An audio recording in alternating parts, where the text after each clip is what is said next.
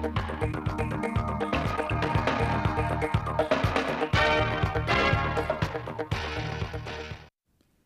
kính chào quý vị, chào các bạn. Bây giờ là bản tin thời sự trực tiếp 10 giờ của Đài Phát thanh và Truyền hình Thanh Hóa.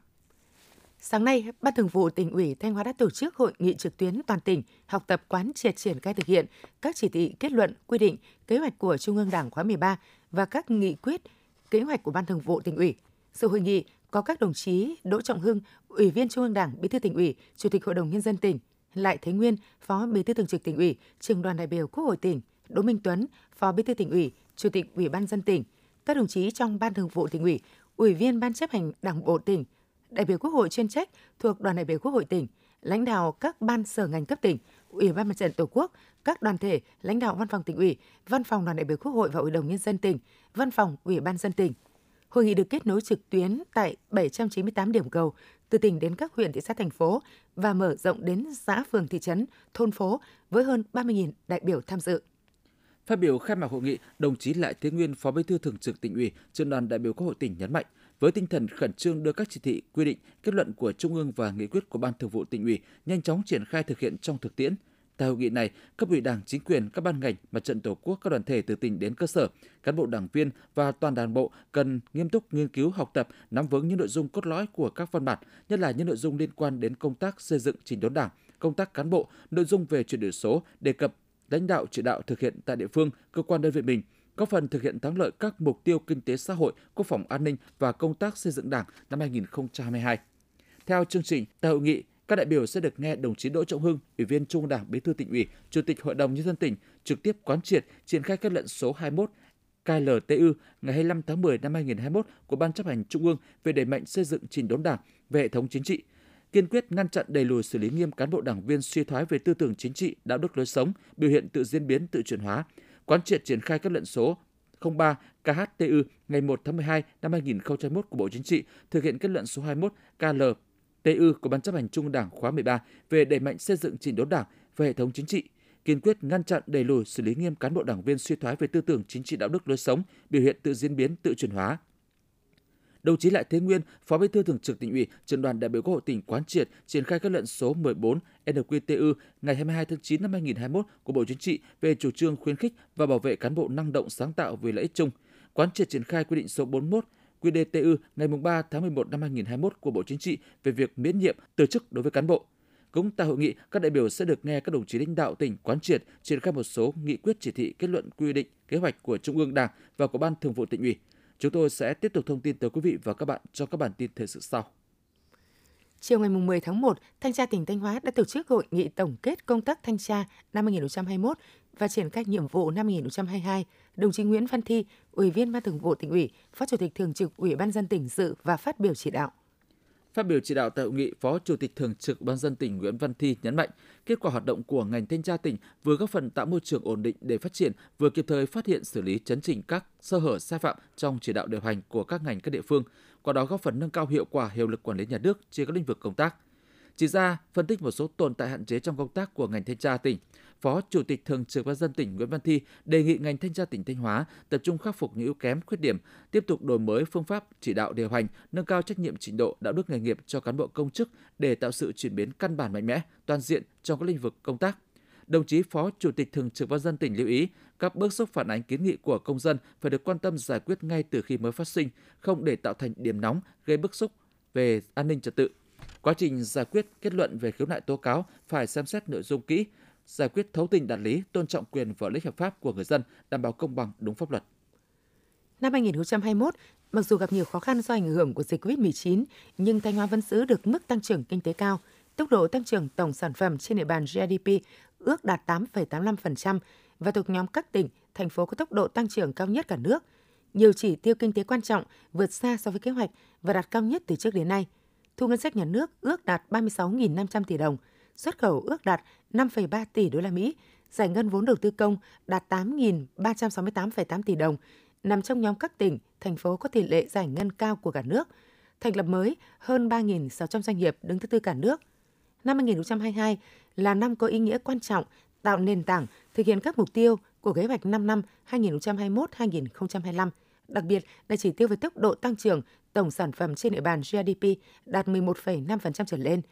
Năm 2022, tỉnh Thanh Hóa đã đề ra những giải pháp phục hồi phát triển kinh tế, trong đó tiếp tục xây dựng và triển khai các biện pháp thích ứng an toàn linh hoạt, kiểm soát hiệu quả dịch COVID-19 với lộ trình chặt chẽ, khả thi, vừa phòng chống dịch, vừa phát triển kinh tế xã hội, xây dựng kế hoạch phục hồi và phát triển kinh tế phù hợp với lộ trình kiểm soát dịch COVID-19. Đáng chú ý, khuyến khích phát triển các ngành lĩnh vực mới thích ứng tốt với dịch bệnh, cơ cấu lại nền kinh tế gắn với đổi mới mô hình tăng trưởng, nâng cao hiệu quả hoạt động sản xuất kinh doanh. Tiếp theo là một số thông tin trong nước đáng chú ý. Chiều ngày hôm nay, Quốc hội họp viên bế mạc kết thúc kỳ họp bất thường lần thứ nhất diễn ra từ ngày 4 đến ngày 11 tháng 1. Tất cả các nội dung quan trọng nhất của kỳ họp sẽ được các đại biểu Quốc hội bỏ phiếu thông qua chiều ngày hôm nay. Cụ thể, Quốc hội sẽ biểu quyết thông qua nghị quyết về chính sách tài khóa tiền tệ để hỗ trợ chương trình phục hồi và phát triển kinh tế xã hội. Ngay sau đó, Quốc hội tiếp tục nghị biểu quyết thông qua luật sửa đổi bổ sung một số điều của luật đầu tư công, luật đầu tư theo phương thức đối tác công tư, luật đầu tư, luật đấu thầu, luật điện lực, luật doanh nghiệp, luật thuế tiêu thụ đặc biệt và luật thi hành án dân sự. Tiếp theo, Quốc hội tiến hành biểu quyết thông qua nghị quyết về chủ trương đầu tư dự án xây dựng công trình đường bộ cao tốc Bắc Nam phía Đông giai đoạn 2021-2025, biểu quyết thông qua nghị quyết thí điểm một số cơ chế chính sách đặc thù phát triển thành phố Cần Thơ. Trong nội dung cuối cùng, các đại biểu Quốc hội sẽ biểu quyết thông qua nghị quyết kỳ họp bất thường lần thứ nhất Quốc hội khóa 15. Sau tất cả các nội dung trên, Chủ tịch Quốc hội Vương Đình Huệ phát biểu bế mạc kỳ họp trước khi Quốc hội làm lễ chào cờ. Thủ tướng Chính phủ Phạm Minh Chính yêu cầu Bộ Y tế có văn bản thông báo chính thức về việc có hay không bộ xét nghiệm phát hiện Omicron. Trước đó, theo phản ánh của báo chí, ngày 5 tháng 1 năm 2022 có nội dung giao bán tràn lan kit xét nghiệm phát hiện Omicron như sau. Nhiều hội nhóm trên các trang mạng xã hội gần đây liên tục giao bán các loại kit xét nghiệm được cho là có khả năng phát hiện biến chủng Omicron. Theo các chuyên gia y tế, muốn xác định được một ca mắc thuộc biến chủng gì cần phải trải qua quy trình giải mã trình tự gen rất phức tạp. Hiện nay, không có bộ xét nghiệm thương mại nào được bán trên thị trường để kiểm tra ra biến chủng Omicron. Về việc này, Thủ tướng Chính phủ Phạm Minh Chính yêu cầu Bộ Y tế có văn bản thông báo chính thức về việc có hay không bộ xét nghiệm phát hiện Omicron, công khai thông tin trên các phương tiện thông tin đại chúng. Theo Bộ Y tế, ngày 10 tháng 1, cả nước có 89.842 bệnh nhân COVID-19 khỏi bệnh, nâng tổng số ca bệnh đã khỏi ở nước ta đến nay là 1.590.090 ca. Đây là lần đầu tiên trong cuộc chiến chống dịch COVID-19 ở nước ta, số bệnh nhân khỏi trong một ngày đạt kỷ lục như vậy. Có thể nói trong thời gian qua, Bộ Y tế đã có nhiều giải pháp để nâng cao chất lượng điều trị người bệnh COVID-19 như đưa vào sử dụng nhiều thuốc mới, thuốc kháng thể đơn dòng, kháng thể kép, thuốc kháng virus. Bộ cũng đồng ý yêu cầu một số bệnh viện tuyến trung ương tăng cường hỗ trợ nhân lực cho tuyến dưới trong điều trị COVID-19. Hiện nay, đội ngũ chuyên gia y bác sĩ của một số bệnh viện tuyến trung ương đang có mặt tại Vĩnh Long, Sóc Trăng, An Giang, Bà Rịa Vũng Tàu, Tây Ninh và Hà Nội. Theo thống kê của Bộ Y tế, hiện có 450 bệnh nhân COVID-19 điều trị ở Hà Nội trong tình trạng nặng, nguy kịch, tăng hơn 40 ca so với những ngày trước, tức là ngày 8 tháng 1. Trong các bệnh nhân nặng nguy kịch có gần 400 ca thở oxy qua mặt nạ, gọng kính, tăng 24%, số còn lại là bệnh nhân thở máy, lọc máu và đặt ECMO. Nửa tháng qua, Hà Nội liên tiếp dẫn đầu cả nước về số ca mắc mới trong ngày. Các giải pháp chống dịch của thành phố là tăng cường tiêm vaccine, cung cấp thuốc kịp thời và quản lý chặt F0 tại nhà – hạn chế tối đa chuyển tầng điều trị. Thành phố tăng cường điều trị F0 nhẹ và không triệu chứng tại nhà, giảm tải cho y tế tuyến trên để các bệnh viện tập trung cứu chữa người có triệu chứng trung bình nặng và nguy kịch. Về giảm tử vong, mấu chốt là phân tầng đúng người bệnh để chuyển tuyến điều trị kịp thời. Bắt đầu từ tuần sau, Thành phố Hồ Chí Minh triển khai chương trình chung tay chăm sóc sức khỏe người dân hậu Covid-19. Đó là thông tin tại cuộc họp báo của Ban chỉ đạo phòng chống dịch Covid-19 và phục hồi kinh tế Thành phố Hồ Chí Minh vào chiều ngày 10 tháng 1 người dân không chỉ được thăm khám, tầm soát bệnh miễn phí mà còn được tham vấn các vấn đề về sức khỏe dinh dưỡng, tư vấn tâm lý. Hiện nhiều bệnh viện đã có phòng khám hậu Covid-19 để tư vấn cho các F0 khỏi bệnh từ tâm lý đến thể chất. Riêng một số bệnh viện lớn tại thành phố Hồ Chí Minh đã thành lập khoa điều trị hậu Covid-19 cho cả người lớn và trẻ em. Dự báo thời tiết hôm nay ngày 11 tháng 1, không khí lạnh tiếp tục ảnh hưởng đến các nơi khác ở Bắc Bộ và Bắc Trung Bộ, sau đó đến một số nơi thuộc Trung Trung Bộ. Bắc Bộ và Bắc Trung Bộ trời rét, vùng núi có nơi rét đậm, nhiệt độ thấp nhất ở Bắc Bộ phổ biến 12 đến 15 độ C, vùng núi có nơi dưới 11 độ C. Các tỉnh từ Thanh Hóa đến Thừa Thiên Huế có mưa, mưa rào và có nơi có rông, cục bộ mưa vừa mưa to, trong đó phía Bắc đêm mưa vài nơi, gió Bắc đến Tây Bắc cấp 3, vùng ven biển cấp 4, phía Bắc trời rét, phía Nam trời lạnh, nhiệt độ thấp nhất từ 14 đến 17 độ, nhiệt độ cao nhất phía Bắc 18 đến 21 độ, phía Nam 22 đến 25 độ, có nơi trên 25 độ C.